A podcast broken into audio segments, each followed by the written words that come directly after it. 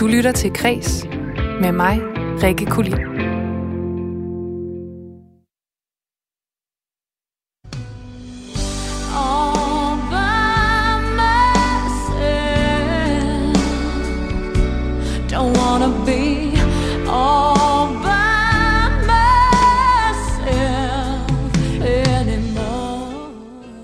Det her det er musikken til den øh, legendariske film Bridget Jones' Diary fra 2001. Og den spiller jeg, fordi Kreds i dag skal handle om dagbogen i kunsten. På Teater for 302 i København, der har de på torsdag premiere på forestillingen Tyk, der er blevet til på øh, baggrund af skuespiller og dramatiker Julie Tavlunds dagbogstekster fra de sidste fem år. Og øh, så dykker vi også ned i, hvordan kunstnere gennem tiden har brugt netop dagbogen, både som terapi, skriveøvelse og som en iscenesættelse af deres eget liv. Og øh, jeg kunne faktisk rigtig godt tænke mig at høre fra øh, dig, der lytter med derude. Skriver du, eller har du selv skrevet dagbog? Og hvad har det betydet for dig? Send en sms til 1424. I din besked, der skriver du R4, laver et mellemrum, skriver, hvad du har på hjerte, og sender den afsted til mig. Jeg vil rigtig gerne høre om øh, uh, dine dagbogsoplevelser. Det er et uh, fantastisk emne. Og senere i programmet, der taler jeg også med forfatter Kim Fubs Åkesson om, hvad vi som voksne kan lære af børnebogen som genre. Men øh, vi har også ugens kulturagent, som anmelder en helt særlig udstilling på Moskov Museum. Og øh, inden dagens dejlige program, så skal du altså først og fremmest lige have et kort overblik over de vigtigste kulturnyheder. One of these bullets is like us. Traveling forwards through time. The other one's going backwards. Can you tell which is which?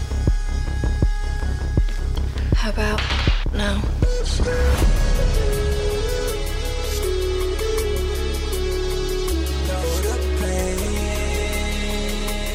Why does it feel so strange?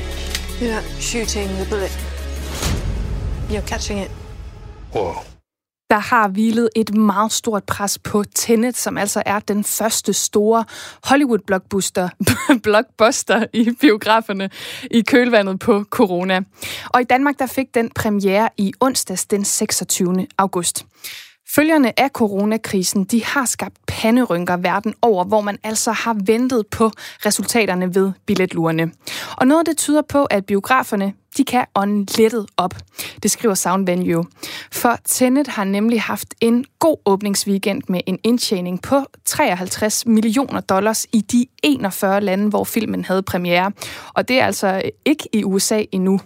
Men herhjemme, der har Tenet altså formået at lokke folk tilbage i biograferne med 55.000 solgte billetter i løbet af den første weekend.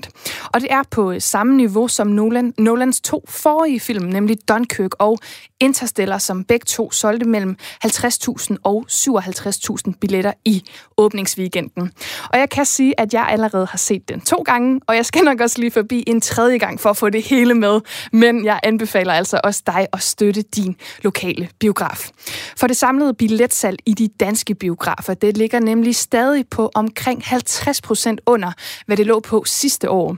Men hos flere af de biografer, som har været lukket siden marts og nu åbner igen, der er det netop tændet, man håber på kan indhente noget af det tabte. Og øh, vi bliver altså lidt ved biograferne og danskernes kulturvaner. For mens Danmark var lukket ned under coronakrisen, så gik danskerne i mindre grad i biografen eller til koncert, end de plejer. Til gengæld så brugte de i højere grad tid på at læse eller lytte til bøger. Og det viser en ny undersøgelse fra Danmarks Statistik. Den her undersøgelse den dækker over danskernes kulturvaner i andet kvartal i forhold til den samme periode sidste år. Og det vil altså sige månederne april, maj og juni, hvor netop stor del af Danmark altså var lukket ned. Og det fremgår af den her undersøgelse, at øh, nedlukningen af kulturinstitutioner betød, ja, at markant færre i befolkningen, de brugte kulturtilbud uden for hjemmet. Og øh, man kan sige, hvor der så bliver skruet ned for de her fysiske tilbud og aktiviteter, øh, aktiviteter så, øh, så så den digitale aktivitet til gengæld øh, rigtig, rigtig kronede dage, dag, øh, kronede dage verden over. Den her online musikshop, der hedder Discogs, de rapporterer blandt andet, at man i første halvdel af 2020 oplevet det, de selv siger, er en dramatisk vækst i salget af vinyler, CD'er og kassettebånd online. Det skriver musikmagasinet NME. Og øh, vores kulturvaner herhjemme og hvordan de ser ud i fremtiden, dem kigger vi faktisk nærmere på i morgendagens udsendelse af Kreds, når jeg taler med en fremtidsforsker om emnet.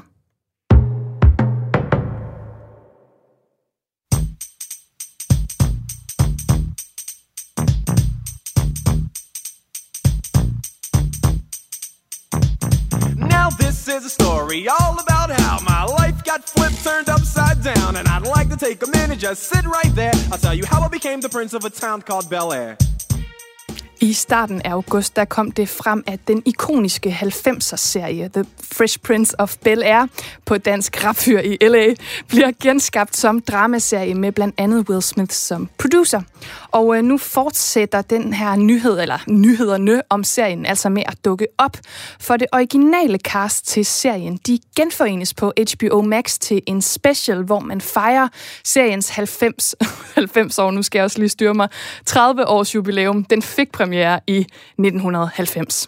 Og Will Smith og øh, resten af det originale cast, de øh, mødes og optager den øh, øh 10. September, og genforeningen den får premiere omkring Thanksgiving. Det skriver Verity. Og øh, det er altså som om, der er en meget stor nostalgisk trend i gang for tiden, hvor casts de ligesom genforenes efter mange år. I sidste uge der annoncerede HBO Max, at øh, castet til West Wing de bliver genforenet til en teateropsætning fra en episode af tredje sæson i serien. Og tidligere på året, der var det altså også meningen, at en Friends genforening, den skulle finde sted. Den er fortsat udskudt på grund af corona, men må ikke det sker på et eller andet tidspunkt. Du lytter til Kres med mig, Rikke Kulin. Fuck dig, Mads, for at sige til mig, at Nina var veninde med mig, fordi jeg var tyk så hun kunne se bedre ud ved siden af mig. Fuck dig, din lort ud i Martins have for at give mig en vodka tonic. Og sige, her er en skinny bitch til en skinny bitch, og grine til dine venner.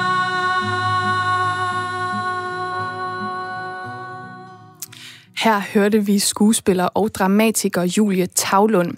Hun er aktuel i forestillingen Tyk på Teater for 302 i København. Og den er altså blevet øh, til på baggrund af tekster, hun har skrevet i sin dagbog de sidste fem år. Og Tyk, det er en poetisk, fysisk performance med helt nykomponeret musik, og så er den i iscenesat af performancekollektivet Ruby Gamage. Og jeg vil altså stadig gerne høre fra dig, der lytter med derude. Skriver du, eller har du selv skrevet dagbog? Giv fortæl mig alt. Hvad har det betydet for dig, og øh, måske også hvornår du har skrevet dagbog i dit liv? Du kan sende en sms til 14 1424. I din besked, der skriver du R4, laver et mellemrum, skriver din besked og sender den afsted. Og min kollega Lene Grønborg, hun har talt med Julie Tavlund om at skrive dagbog og sætte den i scene. Det at skrive dagbog har betydet helt vildt meget for mig øh, på den måde, at det har givet mig øh, et sprog til at formulere alle mulige ting, der var rigtig svære, og det har været en måde at skrive mig ud af en skam dels, og, men, men også at, at vækket noget ind i mig, som jeg tror har sovet. Fuck alle dem, som tror, man er dum, når man er tyk. Fuck alle, der siger, jeg har et kønt ansigt. Fuck alle, der siger, at jeg bærer det flot. At jeg ikke er ligesom alle andre tykke mennesker. At jeg er god til at klæde mig. Fuck alle dem, som skal kommentere på, at jeg har for meget tøj på om sommeren. Det har klart været et terapeutisk rum. Altså, ja, det har virkelig været mig, der har, øh, du ved, kastet op på, på, på nogle sider. Altså, har fået ting ud. Dagvågen har på en eller anden måde også hjulpet mig øh, ikke ud af en ensomhed, men sådan at arbejde med en anden. Altså, at gøre mig mindre ensom. Det lyder måske mærkeligt, men men jeg tror det der med, at jeg har været øh, tyk hele mit liv, og jeg har prøvet at, at gemme det hele mit liv, og har ikke vil snakke med nogen om det, og har ikke haft tykke venner, og har ikke vil kysse med nogen tykke, og har ikke, altså du ved, jeg har virkelig sådan, øh, ikke levet så sandt, synes jeg. Øh, eller jeg har virkelig prøvet at gå i en stor bue, udenom om, om den her tykkhed og om mig selv på den der måde. Altså, så, og jeg føler, at der i det har ligget, at det har været en ekstremt ensom rejse, egentlig. 28. juli 2016. I går var jeg på arken og se Nikita Samfal. Hun ramte mig som en følelsesmæssig kuglestøder i maven. Tårerne trippede i øjenranden hele vejen gennem udstillingen. Hendes kæmpe store, glade, dansende nanar rørte og løftede mig. Ind i mig selv, ud af mig selv, og langt, langt ud i den store verden. Da hun var omkring 30 år, droppede hun skuespildrøm og modelkarriere, da hun mærkede en overvældende kreativ energi i hendes krop og besluttede sig for at blive kunstner. Jeg er 31 år gammel og mærker en overvældende kreativ energi. Min djævleenergi. Det første jeg gjorde i morges var at ringe til franske Anne og bede om et møde. J'ai des grands plans, sagde jeg. Hun skal hjælpe mig med at lave kunst.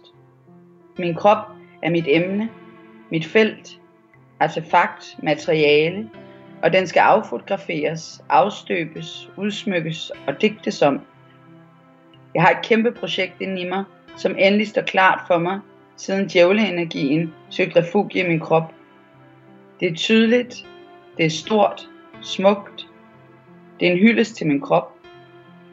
Jeg har det for sygt lige nu.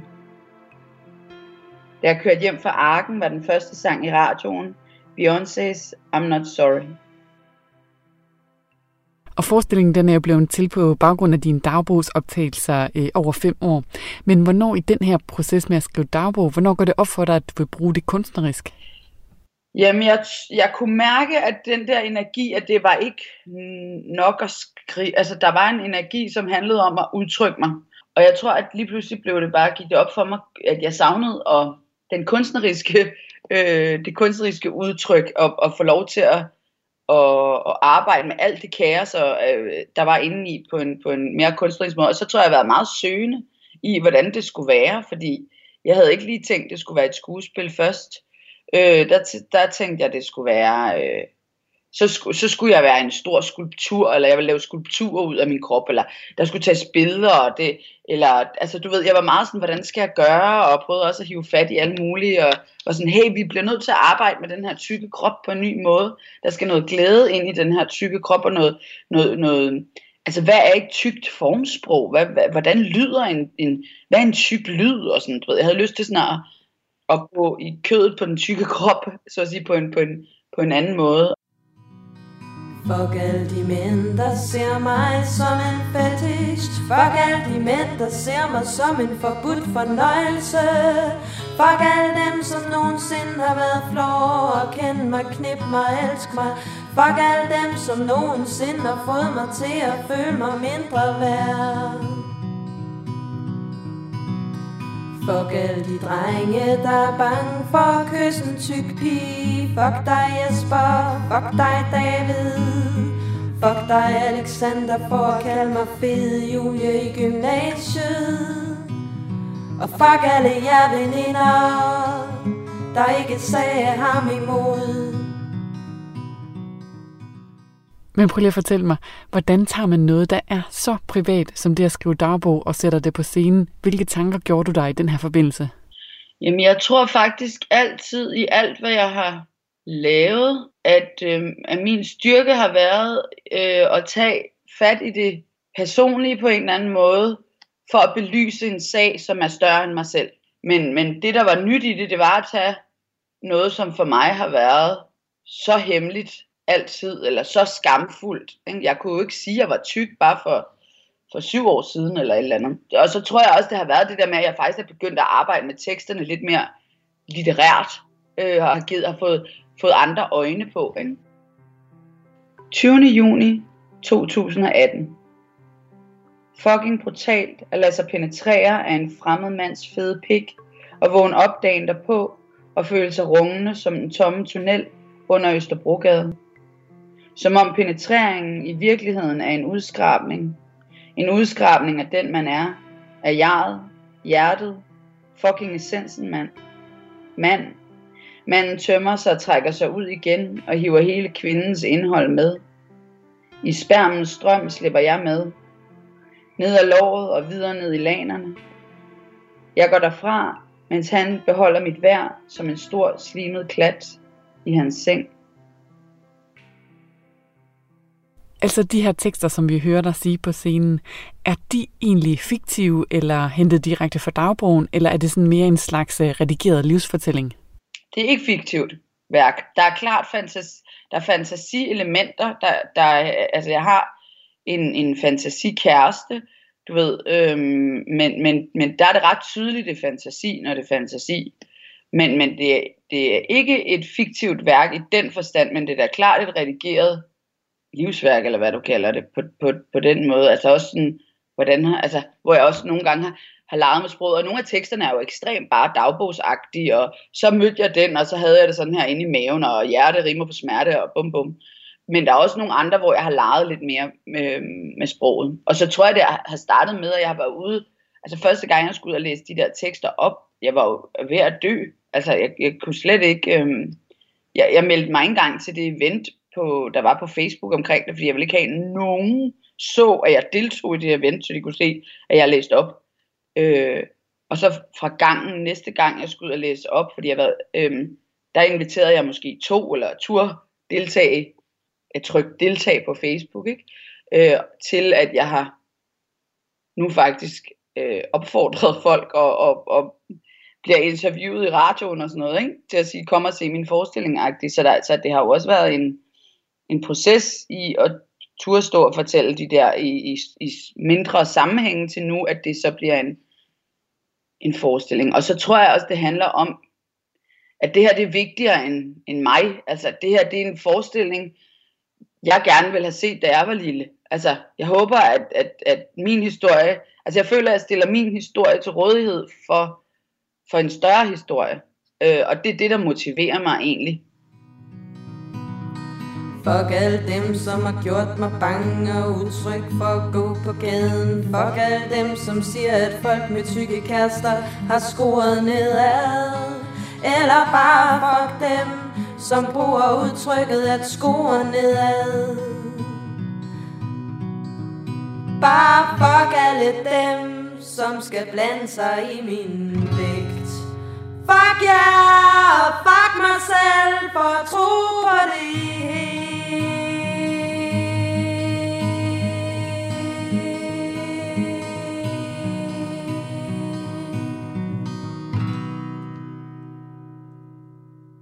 Det var altså min kollega Lene Grønborg, som havde talt med skuespiller og dramatiker Julie Tavlund.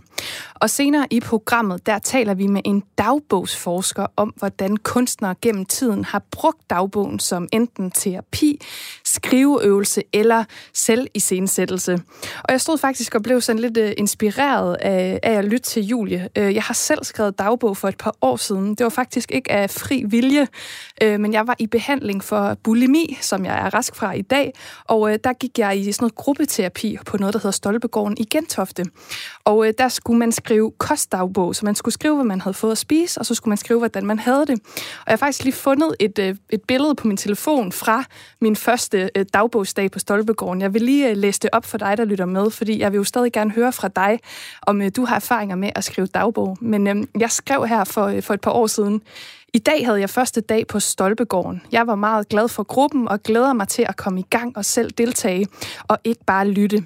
Jeg havde så mange tanker i hovedet undervejs og tænkte hele tiden på nye aspekter af spiseforstyrrelsen. Jeg blev både rørt, trist, optimistisk og en hel masse andre ting undervejs. Så det var lidt dagbog fra mig fra øh, efteråret 2017. Og hvis du har lyst til at øh, dele med mig, om du nogensinde har skrevet dagbog, så kan du altså sende en sms til 1424. I din besked, der skriver du R4, laver et mellemrum, skriver, hvad du har på hjerte, og sender den afsted til mig. Du lytter til Kres med mig, Rikke Kulin. I går der startede årets børnelitteraturfestival Vi elsker bøger i København, som løber frem til søndag den 6. september. Her fejrer Københavns Biblioteker børnebogen, og øh, på programmet der er der både højtlæsning, workshops, teater og forfattermøder. I år der er temaet vakse varyler, altså kvikke personer, som elsker at lave ballade. Og blandt de her vakse varyler, jeg elsker det udtryk, der er der karakterer og bøger som Villas fra Valby, Pippi Langstrømpe og Vitello. Jeg tror, jeg kunne det. Hvis jeg havde 10 millioner, så ville jeg bruge dem på en hund og en Playstation.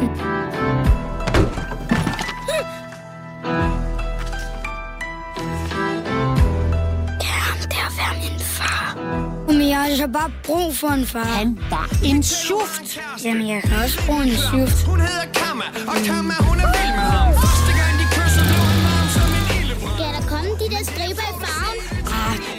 Spyt noget mere. Men han giver ikke kammerater blomster. Jeg har skam også været dreng engang. Det må der have været længe siden. Op på dit værelse. Betale? Skal vi være kærester? Ja, det, her, det var et klip fra traileren til spillefilmen Vitello fra 2018, som er baseret på børnebogsserien af samme navn. Og den er skrevet af Kim Fubs Åkesson, som er en af de store godfathers of moderne børnebøger. Han har skrevet alt lige fra Didriksen-detektiverne til netop Vitello-bøgerne, og har vundet et hav af priser for sin børnelitteratur. Men det, som ofte undrer mig, når det kommer til børnelitteratur, det er, at vi som voksne, vi faktisk ikke er så gode til at tage børnebogen særligt seriøst. Man hører aldrig en krimiforfatter omtalt som voksenforfatter, men øh, børnebogsforfattere, de bliver kaldt børnebogsforfattere. Og jeg har talt med Kim Fubs Åkesson om, hvorfor der er den her skillnen, og hvorfor vi som voksne skal holde børnebogen og dens gode egenskaber i hævd. Altså, jeg hører jo aldrig forfattere, som skriver øh, krimiromaner, blive præsenteret som voksenforfattere. Øh, men når man skriver børnebøger, så er, bliver man ligesom øh, tiltalt børnebogsforfatter. Hvordan kan det være, at vi skældner mellem at være en rigtig forfatter og så børnebogsforfatter? Jeg tror, det er fordi, der er mange voksne, der har oplevet, at børnelitteratur ikke giver så meget til den voksne. Altså, de, de er sådan et sødt og nogle dyr med tøj på, og fint nok. Altså, øh, fordi dem, vi kender, øh, der har skrevet børnebøger. Altså Astrid Lindgren, Ole Kirkegaard, Bjørn Reuter, det er jo dem, der har noget til den voksne også. Og det er jo det, der er ved den. I den gode børnelitteratur, der er, der er det jo til alle aldre, eller, eller der er noget til alle på sengekanten. Øh, enten det er sjovt, eller sørgeligt, eller spændende. Så, så jeg, tror, jeg tror, det handler om det. Der er lidt for mange børnebøger, som måske ikke rigtig giver giver noget til de voksne. Men altså, du har jo skrevet et hav af dem, og jeg nævner altså bare i flæng her, fordi uh, ellers så kunne vi stå hele eftermiddagen. Men altså lige fra Didriksen-detektiverne til Sallys historier, til uh, Lili-serien, til Vitello-serien. Og uh, din debut var jo din tegneserie tilbage i 1982, der ja. hed uh, Gå løs på livet. Og så den første børnebog, uh, Hvem våger at vække guderne, den udkom i 1984. Hvordan og hvorfor startede du med at skrive børnebøger? For det er jo noget, der har foregået meget ja, længe. Ja, det må sige. Altså, det var sådan lidt sidelæns, fordi at jeg var jo mest optaget af at være tegner og illustrator. Jeg lavede de der tegneserier og, og gik og kiggede, hvor man ellers skulle tegne henne, og, og faldt så over billedbøger for børn. Og jeg var jo så ung, jeg kendte ikke nogen børn. Brød mig ikke om dem specielt. Men øh, de, der, de der billedbøger var jo øh, fulde af tegninger. Der var masser af plads til at boldre sig på. Og så var der jo lidt tekst på hver side, det kunne jeg godt se. Og jeg kendte ikke nogen, der skrev dem, så jeg tænkte, det skriver jeg bare selv. Jeg skriver selv en historie, så tegner jeg den. Så derfor begyndte jeg at skrive historier til børn for at få lov at tegne dem. Og så øh, skete det jo så det efterhånden, at jeg blev gladere og gladere for at skrive, og mindre og mindre begejstret for at tegne. Så for et eller andet, det er jo nok snart 20 år siden, holdt jeg op som tegner, og har så skrevet siden. Og du har jo skrevet i, øh, jamen altså, siden din debut, der er jo gået, ja, 38 år. Altså, hvor oh. finder du den her, jeg ved godt, det er lang tid, Kim. Oh. hvor finder du inspirationen til fortællingerne? Altså også her så mange år efter dine ja. første fortællinger. Altså, det kommer mange steder fra, tror jeg. Altså, dels er, man kan sige, forfattere, vi er jo altid åbne for en god idé, eller hvis nogen siger noget sjovt, eller man tænker, ah, okay, så har det nok også betydet noget at blive far. Altså trods alt. Jeg lærte nogle børn at kende på et tidspunkt. Når mine venner fik børn, og jeg fik børn, og de spørger jo om ting, og snakker om ting, og optager ting, og som nogle gange jo kan trigge en historie. Og så har det også været, så er der tegner, der har sendt mig en tegning, som jeg har gået og kigget på. Og så nogle gange er der kommet en historie ud af det. Og sådan noget. Så det er sådan meget åben slagmark, hvor, hvor meget kan ske. Og jeg har også nogle gange siddet og tænkt, Nå, nu er det vist slut, der er ikke flere idéer, der er helt tomt. Og så kommer der alligevel et eller andet på et eller andet tidspunkt igen, der dukker op. Ikke? Men hvordan kan det være, jeg tænker i forhold til, at børnene de jo også bliver ældre øh, og lytter til historie på en anden måde, og måske har noget andet, de er optaget af. Har dit forfatterskab så også ændret dig i takt med, at dine egne børn er blevet ældre? Ja, nu har, nu har jeg så lige 20 år mellem mine to døtre, så det hjælper på det at smøre det ud i sådan tyndt lag. Den yngste er så 11 lige her om lidt, så det begynder nok at klinge af med, med de der billedbøger. Men, øh, men jeg har nu også altid altså lidt holdt dem ud af arbejdsværelset. Altså, fordi jeg opdagede jo med, med den første, da hun blev de der 6-7 år, og alle sagde, det er dem, det er dem du skriver for. Hun havde sindssygt dårlig smag. Altså, hun ville, hun ville, det var hesteblad, Wendyblad, og hun gad ikke høre de der øh, his- kringlede historier, jeg fortalte. Så jeg havde sådan lidt, okay, børn er lige så forskellige som alle andre mennesker, så ud med dig og jeg finder selv på noget. Og jeg tror også, det har at gøre med, med starten, at jeg skrev, hvad jeg selv synes var sjovt, eller spændende, eller sørgeligt. For jeg kendte ikke nogen andre. Øh, Så man havde kun sig selv at gøre godt med, og det tror jeg har fulgt mig lige siden egentlig. Og nu kan jeg godt tillade mig at kalde dig ekspert, så jeg vil jo gerne spørge om, hvordan man så egentlig skriver en god historie til børn. Altså er der noget særligt, den skal indeholde, for at den fungerer? Altså, jeg tror, det eneste, man kan sige, er, at der, der skal være noget til forfatteren, som forfatteren selv synes øh, holder, eller er interessant, eller er sørgeligt, eller sjovt. Eller, altså, jeg, fordi man har ikke ret an- andre stole på. Og jeg har lavet ting, som jeg er sindssygt tilfreds med, som ingen andre gider at høre. Og så har jeg lavet ting, hvor jeg tænker, det er, det er vel okay det her, og sådan noget, som så lige pludselig har solgt rigtig godt, eller børn skriver til mig og sådan noget. Så der er simpelthen ikke nogen facitliste, og man har kun sig selv i det der arbejdsværelse. Jeg vil sige, at arbejdsværelset er meget sådan udemokratisk rum, altså hvor, hvor det er mig, der bestemmer. Jeg er Gud, og øh, hvad jeg synes er spændende, eller sørgeligt, eller sjovt, det, det er det. Øh, og så vil det vise sig bagefter, om jeg er alene i verden, eller om der er andre, der, der oplever det samme. Altså, hvad er din, øh, hvad kan man sige, hvilken karakter eller hvilken historie er din egen favorit, og måske også tillægsspørgsmål til det, det kan jo godt være, at de hænger sammen, og hvilken en synes du sådan ingen andre øh, rigtig har sat pris på, men som du virkelig holder af? Altså jeg vil sige, man, der er jo noget underligt, en underlig utilfredshed, når man skriver en historie. Altså fordi, at man starter, og der er det jo sådan et luftkastel, og der er jo sådan en drøm om noget fantastisk. Så bliver det meget konkret. Og tit tænker man sådan, nå okay, ja, okay, fint, okay, det bliver okay. Men det var, altså, så stopper den ligesom, og så tænker man næste gang, for det vildt godt. Så jeg er altid mest optaget af den, jeg er i gang med. Øh, Den, jeg arbejder på, eller den, som øh, tegneren stadigvæk arbejder på, og jeg tænker bare, Åh, det kan godt det kommer til at svinge med de tegninger og min tekst og sådan noget. Og så kommer bogen, og så kigger man videre mod det næste. Så det er meget sådan, jeg opdagede tit, at det er svært faktisk at læse højt af noget, man har lavet, når man skal ud og læse op. Fordi, hvornår er en bog færdig? Jamen, det er den, når jeg siger, at nu, nu er den færdig, nu overgår jeg ikke mere. Hvis jeg ventede et halvt år, ville jeg sikkert finde på noget andet at gøre ved den. Så, så det der med, at man stopper, den bliver udgivet, og så tænker man, ah, nu ved jeg, hvad jeg skulle have gjort. Fordi det er sådan en proces, der aldrig rigtig bliver færdig. Så det er svært at tage, vælge en favorit egentlig, fordi at man ændrer det sådan i retrospektiv, eller Ja, jeg har oplevet nogle gange, hvor jeg fik lov at skrive mine ting igennem igen i forbindelse med antologi og sådan noget. Hvor der nogle, var nogle ting, hvor man sagde, okay, jeg, det kan godt være, det ikke er det bedste i verden, men den er faktisk, som den er. Jeg kan ikke rigtig gøre noget ved den. Andre ting, hvor man bare næsten ikke kunne holde dem ud og få dem foran præsenteret igen, og man skulle skrive det hele om, hvis man skulle have den med. Øh, så, så det er meget forskelligt. Men det er mest et, et blik fremad, en, en, en mere end et blik tilbage. Okay, så du har ikke en favoritkarakter? Nej, det har jeg faktisk ikke. Altså, men det er, jo, det er jo også fordi, det kan jo noget meget forskelligt. Jeg synes det er sjovt med en serie som Vitello, at, at der er så mange børn, der skriver til mig, og de finder selv på historier og sender dem til mig og sådan noget. Men så har jeg jo andre ting, som øh, gået i glemmebogen, hvor, hvor jeg selv synes, måske nok, de havde lidt mere at byde på. Men, øh, men det lærer man også at leve med. Altså, at, at det går op og ned i showbiz. Ja, jeg vil også gerne vende tilbage til mit øh, indledende spørgsmål om den her skældne mellem at være rigtig forfatter og så. Ja. børnebogsforfatter. Altså, synes du, at børnebogen som litterær genre, den egentlig bliver taget seriøst af, af os voksne? Altså jeg vil sige, at jeg tænker tit, at især den danske scene for børnelitteratur er ret fantastisk. Altså jeg tror, der er mange, der, der ikke lægger mærke til, hvor fantastisk den er, fordi der bliver lavet vi har det hele. Altså, der bliver eksperimenteret, der bliver lavet vilde ting, der bliver lavet brede ting, smalle ting. Vi har nogle tegnere, der fyrer den af, altså. Så man kan finde alt i børnelitteraturen. Altså både fantasy og socialrealisme og you name it, we got it. Altså, øhm, så på den måde synes jeg, det er næsten synd, at der er nogle af dem, der ikke har børn, der ikke stifter bekendtskab med de her øh, virkelig vilde ting, der bliver lavet også. Og, men altså, når man, når man sælger i det, så, så jeg ved ikke, jeg tænker ikke så meget over, altså, om det er en overset genre eller ej. Jeg, jeg, jeg, man er jo nødt til at finde en arbejdsglæde først og fremmest, og, og sidde der alene på sit arbejdsplads og tænke, det her, det er sgu meget fedt.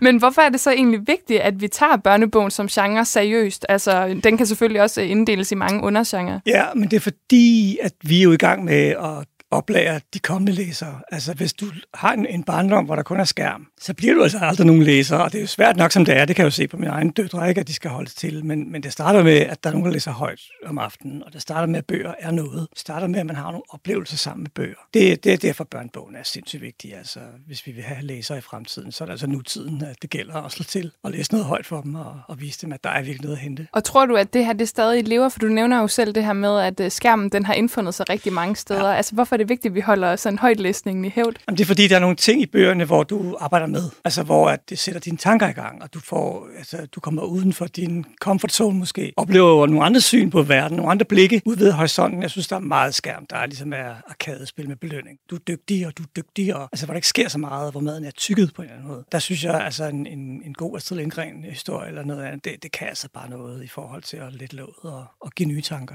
Og det er jo i forhold til børnene, men altså, jeg kan jo godt komme ind i sådan en, Øh, en uge nogle gange, hvor det bare handler om at stå op, gå på arbejde, gå hjem igen og ikke tænke en eneste kreativ tanke. Altså, hvad kan vi som voksne egentlig lære af, af børnebøger og måden, de fortæller historier på og ser verden på? Altså, der er i hvert fald nogle, øh, nogle børnebøger, som jo benytter sig af, at børn er ret åbne for, for, for andre måder at tænke på, eller andre måder at skrue tingene sammen på. Øh, så der er en, en opfindsomhed, og en, nogle gange, altså, hvor, hvor man tænker, okay, hvor vild, vild en tanke det her, altså, hvor, hvor voksenromanen måske nogle gange mere sådan, har, har en høflighed nogle gange, altså, man kan virkelig godt onde øh, folk at, at følge mere med i, i blandt børnebøgerne, for der er altså nogle sjove ting på, på spil. Er der noget det sagde forfatter Kim Fubs Åkesson altså om børnebogen og dens mange kvaliteter. Og det var altså i anledningen af årets børnelitteraturfestival Vi Elsker Bøger i København, arrangeret af Københavns Biblioteker. Og øh, jeg nævnte jo i starten af det her indslag, at Kim Fubs Åkesson han i i 1988 udgav bogen Didriksen-detektiverne. Den blev senere til en film, nemlig Hannibal og Jerry. Og fra den, der skal vi altså lige høre verdens måske bedste sang, nemlig Brug dit hjerte som telefon.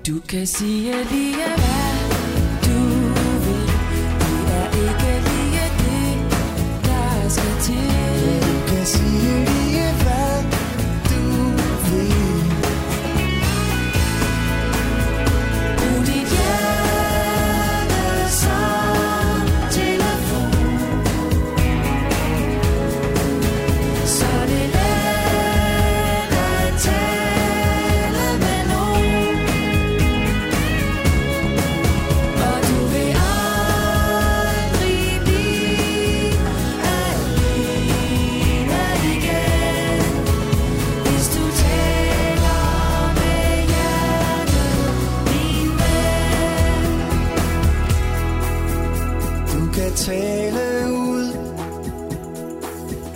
Uden det går ind. Du kan råbe op Om dit tankespind Du kan sige lige hvad du vil. Det er ikke lige det, der skal til.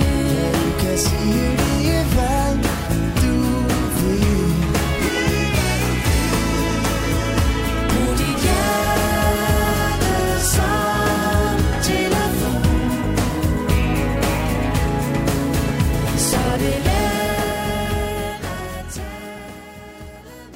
var altså øh, fra den fremragende børnefilm Hannibal og jeg, oprindeligt baseret på Didriksen-detektiverne af Kim Fubs Åkesson.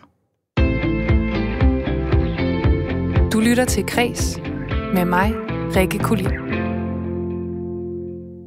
Kæreste sover, ondt i livet eller store skænderier. Lige meget hvad du går og bøvler med, så kan du jo altid fortælle det til din dagbog.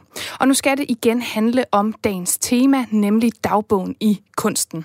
Vi har talt med Jakob Ulrik, som er kendt mag i litteraturhistorie, og ekstern lektor om, hvordan forfattere gennem tiden altid har brugt dagbogen til at forstå den verden, der omgiver dem.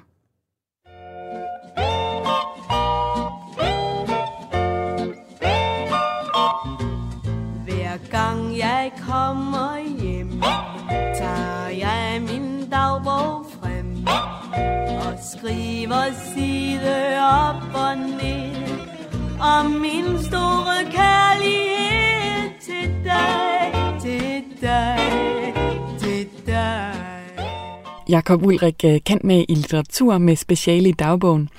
Du har jo en pointe om, at man kan se dagbogen i kunsten på tre forskellige måder. Øh, og den første, den handler om dagbogen som terapi.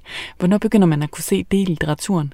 det helt store skift på den måde i, hvordan dagbogen er terapeutisk, det er faktisk i, øh, i, i starten af 1900-tallet, hvor der selvfølgelig sker en masse kulturhistorisk og, og videnskabeligt med øh, udviklingen af psykoanalyse. Så kan man sige, Freud og også hans elev øh, Jung er sådan øh, forløber for noget af det, der sker inden for den terapeutiske variant af, af dagbogsskrivningen. Og der, der sker en, en, en udvikling fra, at man tidligere ser dagbogen og den måde, man betragtede sig selv som noget, der måske var et samlet hele, men, men var sådan et, et menneske, der var i, i, i enhed, eller man var, man var et helt menneske, til at, at Freud og Jung og andre pludselig ser, at jamen, mennesket er jo komplekst. Vi har jo mørke og lyse sider, for eksempel. I lyset af de her psykoanalytiske øh, teorier og, og praksiser, som kommer i starten af 1900-tallet. Så er der altså også nogle forfattere, der faktisk begynder at bruge nogle metoder, der minder om, om noget psykoanalytisk i den måde, de skriver. En forfatter, der i hvert fald skal fremhæves, det er Virginia Woolf, øh, som øh, er måske en af de, de bedste og de mest interessante dagbogsforfattere, vi har i, øh, i, i hvert fald i, i de 19. Og Virginia Woolf er i dag måske mest kendt for at være en, øh, en modernistisk forfatter, det vil sige, altså hun skriver på en, en ny måde, øh, som ikke er baseret på sådan realistisk, re, 100% realistisk øh, personskildring, men en mere sådan psykologisk indleven sig i nogle øh, personer og, og nogle livsforhold. Øh, hun har blandt andet skrevet øh, romanen Mrs. Dalloway, som foregår på en enkelt dag i, øh, i London, hvor hovedpersonen Mrs. Dalloway, hun, hun oplever alle mulige ting og sager. Så, så hun, så Virginia Woolf som forfatter, hun eksperimenterer rigtig meget med formen. Altså man kan sige, hvordan er det, man fortæller om et menneskes liv. Og den måde, Virginia Woolf er nået frem til, kan man sige, at eksperimentere med formen i de romaner, hun udgiver øh, som forfatter, det er faktisk ved at skrive dagbog. Jeg kan læse lidt fra Virginia Woolfs dagbog, øh, et notat fra 1919, mandag den 20. januar. Og der siger hun, jeg bemærker imidlertid, at dette dagbogsskriveri ikke tæller som skrivearbejde, for jeg har lige genlæst mit års dagbog, og er stærkt slået af den hastige, vilkårlige galop, hvormed den vugger afsted. Ja, under tiden næsten uudholdeligt skumpler hen over brostenene. Men hvis ikke den blev skrevet en del hurtigere end den hurtigste maskinskrivning, hvis jeg stansede op og tænkte mig om, blev den slet ikke skrevet. Og fordelen ved metoden er, at den tilfældigt fejrer flere spredte ting op, som jeg vil udlade, hvis jeg tøvede, men som er diamanterne i støvbunken. Og især det her sidste citat, altså at det er diamanter i støvbunken, det er faktisk blevet et lidt berømt citat, som, som man tit øh, sådan refererer til, når man taler om, hvad kan man få ud af at skrive dagbog. Står der ord for ord Om løb jeg spurgte Om hvert et kærligt smil jeg fik. Om hvert lille øjeblik Med dig, med dig, med dig. Om valsen som vi dansede kind mod kind. Om turen om i arm langs stranden. Om sommernattens blide måneskin Første gang vi traf hinanden. En anden vinkel, øh, hvor man kan se dagbogen i kunsten, det handler om at bruge dagbogen som skriveøvelse. Og der har du også et eksempel på en kendt forfatter, altså Frank Kafka, som er forfatter til blandt andet Processen, som han skriver i 1925. Øh, men han har altså også skrevet dagbøger, siger du? Ja, Altså, der sker faktisk det fantastiske for Kafka en dag, at han øh, sætter sig en aften, og så bruger han, tager han en dagbog frem, og så skriver han uafbrudt øh, ind til den lyse morgen, øh, hvor han nærmest øh, falder omkuld helt udmattet på sin sofa. Øh, og det lykkedes ham i det tidsperiode at skrive en helt færdig fortælling, en af hans første, der hedder Dommen, som, som simpelthen ligger der i, i dagbogen som et, et færdigt værk. Og det skriver han faktisk en eller to dage efter, om hvilken, altså en, det er det forløsende ved at have et sted for ham, hvor han, altså, han kan skrive de her ting. Øh, han var øh, sygeligt optaget, Kafka her. Øh, han var sygeligt optaget af at øh, redigere sine tekster og have, have noget, der, der fremstod sådan perfekt eller, eller færdigt, og det gjorde, at han i virkeligheden aldrig rigtig nåede at udgive øh, særlig mange værker i hvert fald, særlig mange tekster. Jeg har et eksempel øh, fra Kafkas dagbøger, øh, som illustrerer, at han i hvert fald arbejder med at, at prøve nogle ting af, øh, at han, han laver en form for skriveøvelse. Og hvis man har prøvet at lave noget kreativ skrivning selv, så ved man, at man for eksempel kan starte med en sætning, øh, som fører en nogle steder hen. Og han har et afsnit øh, i dagbogen, hvor han starter med den her sætning. Når jeg tænker over det, må jeg sige, at min opdragelse i mange henseender har skadet mig meget. Og så kommer der en efterfølgende en lille passage, hvor han skriver videre på det. Og, og så starter han igen et nyt afsnit, hvor han siger, når jeg tænker over det, må jeg sige, at min opdragelse i mange henseender har skadet mig meget. Denne bebrejdelse rammer en lang række mennesker, nemlig mine forældre, nogle slægtninge, enkelte besøgende i vores hus og forskellige forfattere, og han rammer sig en masse mennesker op her. Og det gør han sådan en, en 5-6 gange, hvor han starter det samme sted, og, og simpelthen øver sig på at se den her situation fra så mange vinkler som muligt. Og det, det vil jeg simpelthen kalde en, en måde at bruge dagbogen som en skriveøvelse. Mangler kun en ting Et løfte og en ring Min dagbog venter stadig spændt Om der bliver en happy end. Med dig, med dig, med dig Om valsen som vi dansede kind mod kind Om turen om i arm langs stranden om sommernattens blide måneskin Første gang vi traf hinanden Og så er der den her sidste vinkel øh, ind i det her med at bruge dagbogen i kunsten.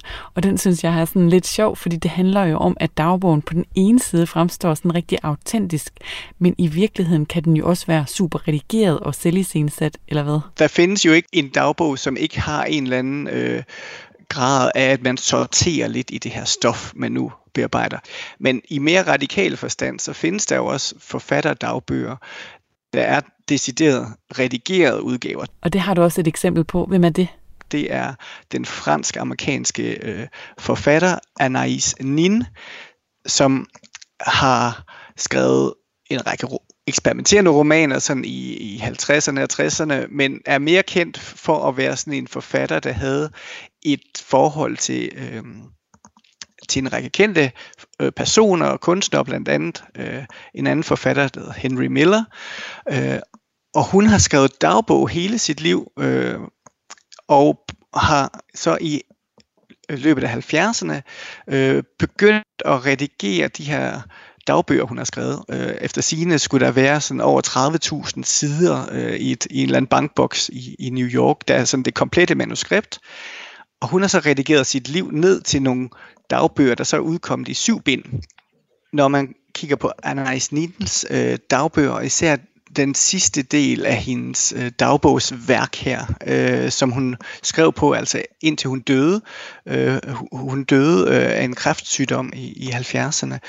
Øh, det aller sidste afsnit kan man se, at hun arbejder meget med, at det her det er en redigeret livshistorie, fordi hun lader simpelthen hele sin dagbog slutte i en meget meditativ scene, hvor hun sidder øh, på Bali og, og kigger ud over havet. Jeg kan lige læse en, en, et lille afsnit her. Ved baren i strandkanten sad en mand, der var helt nedslået. Han blev ved med at se ud over havet. Af og til talte han med bartenderen på balinesisk. Jeg kunne mærke hans depression. Da han gik, talte jeg med bartenderen. Han fortalte mig, hvad jeg halvt havde gættet. Manden var hollænder og havde engang boet på Bali. Da hollænderne blev udvist, blev mange af dem dybt ulykkelige. De elskede deres tilværelse på Bali. Som denne mand kom de tit tilbage for at lindre hjemvejen, drømmen om fortiden, det tabte paradis. Min dagbog venter stadig spændt Om der bliver en happy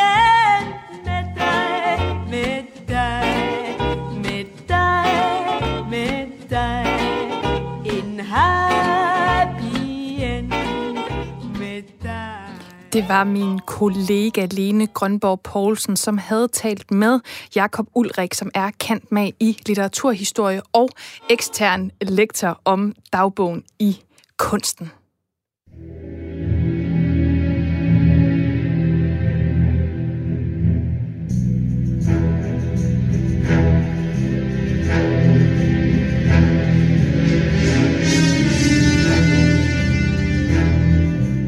Her på Kreds, der har vi samlet et stærkt hold af kulturagenter. Det er syv forskellige danskere, som bor fordelt rundt i hele landet, og som vil anbefale dig og mig de bedste kulturoplevelser, hvor de bor. En lokal guide, der kan præsentere dig for nogle af de ting, du måske ikke opdager af dig selv. For i dag der skal du møde vores kulturagent i Midt- og Østjylland, og det er dig, Mathilde Reinicke Tellefsen. Velkommen til Kreds. Tusind tak skal du have. Mathilde, du er 26 år, og du er netop flyttet til Skanderborg sammen med din mand Christian og din søn øh, Bertram på øh, knap et år. Så har vi ligesom præsenteret dig for, øh, for vores lyttere. Og øh, noget, jeg ved, du ikke er så glad for, når det kommer til kulturens verden, det er moderne kunst. Hvordan kan det være? Og jeg synes, øh, jeg synes bare, at det kan blive for abstrakt, øh, og, og det kan blive sådan for, øh, ja nok kreativt, er lige ved at sige. Øh, jeg har svært ved nogle gange at se, øh, se, hvad moderne kunst kan i forhold til ting, der rent faktisk ligner noget, øh, hvis det giver mening. Ja, og derfor er du faktisk taget et sted hen, hvor man skal se ret langt efter moderne kunst. Øh, hvilket sted er det, vi skal høre om i dag? Jamen, det er rigtigt. Vi, har, vi skal høre lidt om... Øh, jeg har været sted på, på et af mine favoritsteder her i Østjylland på Moskov Museum. Ja, det er Moskov Museum, som er et øh, populært museum, og mange har måske besøgt det og set Gravballmanden, som er en, øh, er en del af en af de permanente udstillinger. Men det er jo ikke øh, dem, vi skal høre om i dag, for du har nemlig valgt at anmelde en anden udstilling. Vil du ikke fortælle lidt om det? Jo, det vil jeg rigtig gerne. Øhm, jamen, Moskov Museum de har en øh, særudstilling i øjeblikket, der øh, handler om øh, Pompeji og øh, nabobyen, øh, som øh, jo var ude udsat for et forfærdeligt øh, vulkanudbrud tilbage øh, lige, lige efter starten af vores tidsregning. Så det er rigtig længe siden, og det, øh, det er en udstilling, som er helt øh, konkret og øh, er sket i historien ægte, og det er sådan noget, jeg rigtig godt kan lide at, øh, at besøge. Ja, øhm, ja, det er lidt øh, det modsatte af sådan moderne abstrakt kunst, det kan jeg godt se. ja, det, det er det rimelig meget. ja. Men hvorfor skulle det lige præcis være den? Jamen, øh, jamen for, for det første, så synes jeg, at det gamle Rom og Romeriet er helt vildt interessant. Øh, jeg læser historie til hverdag, og øh, kan godt lide gamle ting, men så synes jeg også, at det var spændende at besøge den her udstilling om Pompeji, fordi jeg selv har været i Pompeji. For øh, ja, nu er det faktisk fem år siden, går det lige op for mig. Øh, der var Christian og jeg på Interrail i Europa, og kom også forbi Pompeji, og så synes jeg, at det var lidt spændende at se, hvordan et dansk museum havde grebet udstillingen an.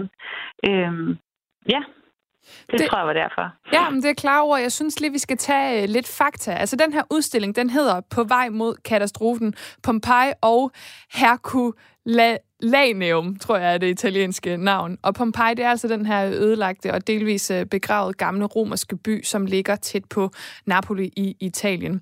Og de her to byer, de blev altså ødelagt og begravet under det her katastrofale udbrud fra vulkanen Vesuv. Og øhm, man kan jo sige, nu taler vi jo om noget italiensk her, øh, og de ligger jo i Italien, sjovt nok, de her to byer, eller gjorde i hvert fald. Hvad er det så, man kan se på Moskov Museum i, øh, i Aarhus?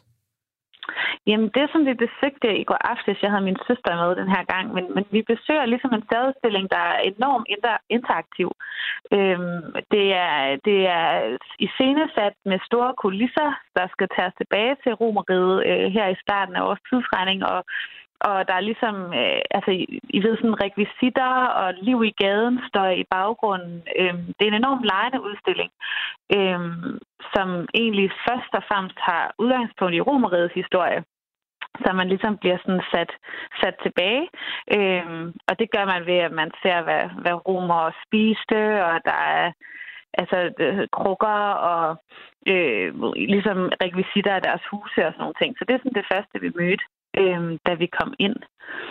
Øh, den er ikke sådan for genstandstung, den her udstilling. Og det er noget, altså nu er jeg, jeg er lidt sådan farveblind, men, men jeg spurgte også min søster, som bestemt ikke er, og det, det er også noget, hun som lægmand finder ret hvad hedder det, positivt, at det ikke bare er et rum med en masse montre, men det ligesom er en lejende fortælling, der bliver fortalt ud fra selvfølgelig genstanden, men også ud fra, fra kilder, som, øh, som er blevet til genstandstekster og, og fortællinger.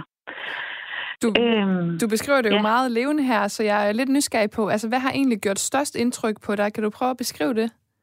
Ja, men det er sådan lidt det næste rum, man kommer ind. Øh, nu, nu nævnte jeg lidt af det første, det første sådan store rum. Det er ligesom sådan Roms gader med, med både lys og lugt, er jeg lige ved at sige, og lyd.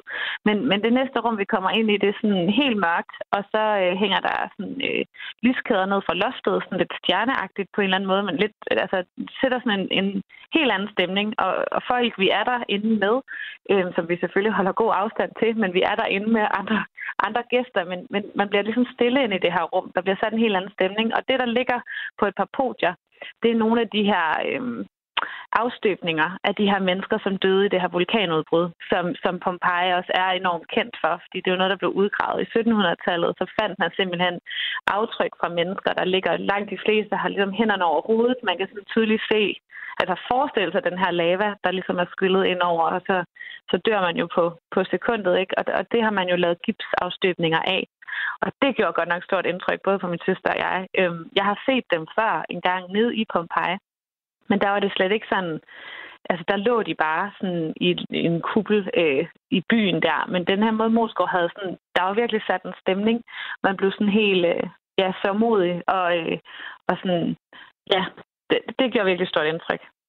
Du beskriver det jo virkelig meget levende her. Man kan nærmest se det for sig. Er der, er der noget, man sådan skal lægge særligt mærke til, når man tager hen og oplever udstillingen på, på Moskov Museum?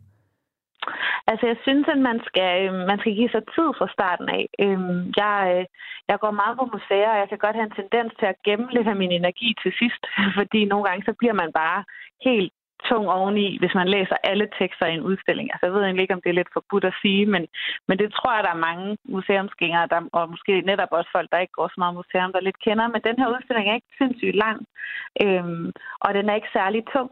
Så jeg synes egentlig godt, man kan give sig tid til at læse de der tekster, og, og sådan også lige sætte sig ned og mærke det og sådan noget. Ja, øh, vi gik faktisk øh, måske lige hurtigt nok igennem det. Øh, da vi ligesom var ude på den anden side, der sagde vi sådan, gud, er den allerede slut? Øh, men det kan selvfølgelig også være et tegn på, at vi bare synes, det var en rigtig god udstilling. Ja, det tænker øh, jeg også. Og noget, man altid ja. kan vende tilbage til igen, hvis, øh, hvis, ja, det skulle, øh, hvis det skulle være. Jeg kunne jo også godt tænke mig at høre, fordi du er jo vores øh, kulturagent i, øh, i Midt- og Østjylland, men måske er der øh, nogle af vores lyttere, som ikke sidder der og alligevel tænker, hmm, skulle jeg ligge vejen forbi? Hvem tænker du vil synes netop, at den her oplevelse er spændende?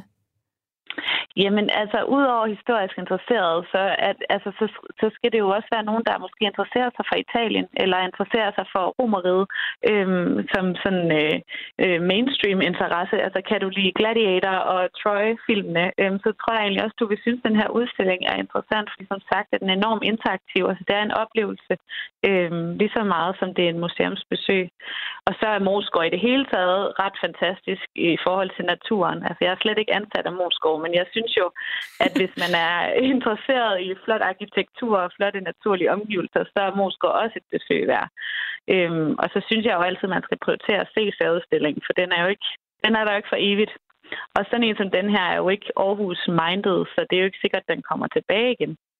Det så. er en rigtig god pointe, men inden vi, øh, vi helt slipper dig, Mathilde, fordi du, du altså, jeg er ret sikker på, at vores lytter, at de allerede er på, sprunget ind i bilerne og er på vej afsted til Moskov Museum, så er det jo også sådan, at øh, du skal jo give den her en karakter på en skala fra 1 til 6, og i dagens anledning, så tænker jeg, at det er vulkaner, vi øh, bedømmer ud fra. Så hvor mange vulkaner på en skala fra 1 til 6 vil du give den her udstilling på vej mod katastrofen? Altså, jeg er ked af, at jeg ikke er mere kritisk, faktisk. Men jeg tror simpelthen, at den får seks vulkaner. Altså, jeg synes simpelthen, at de kommer i mål med den på en helt vildt fin og sådan respektfuld måde i forhold til, at det også er en katastrofe. Så det bliver simpelthen seks vulkaner herfra. Ja, ja men det er, øh, det er klart tale. Der er ikke noget at gøre. Det er meget vigtigt at sige, at du ikke er købt og betalt af Moskva Museum. Ikke. Slet ikke. Det er bare ren begejstring. Det var simpelthen så dejligt. Ja. Jeg vil sige tak til dig, Mathilde Reininge Tellefsen, vores kulturagent i Midt- og Østjylland. Og du skal altså være lidt hurtig, hvis du skal nå at svinge forbi den her udstilling. Øh, for på vej mod katastrofen, den øh, løber frem til den 13. september, så du har to uger endnu til at nå det. Jeg er tilbage igen i morgen kl. 17.05, og der skal det handle om jalousi, når Cecilie Bøtger fortæller om sin nye bog, Sort Syge. Om lidt der er der Krimiland her på Radio 4, men først så får du en omgang nyheder. Vi lyttes ved igen i morgen.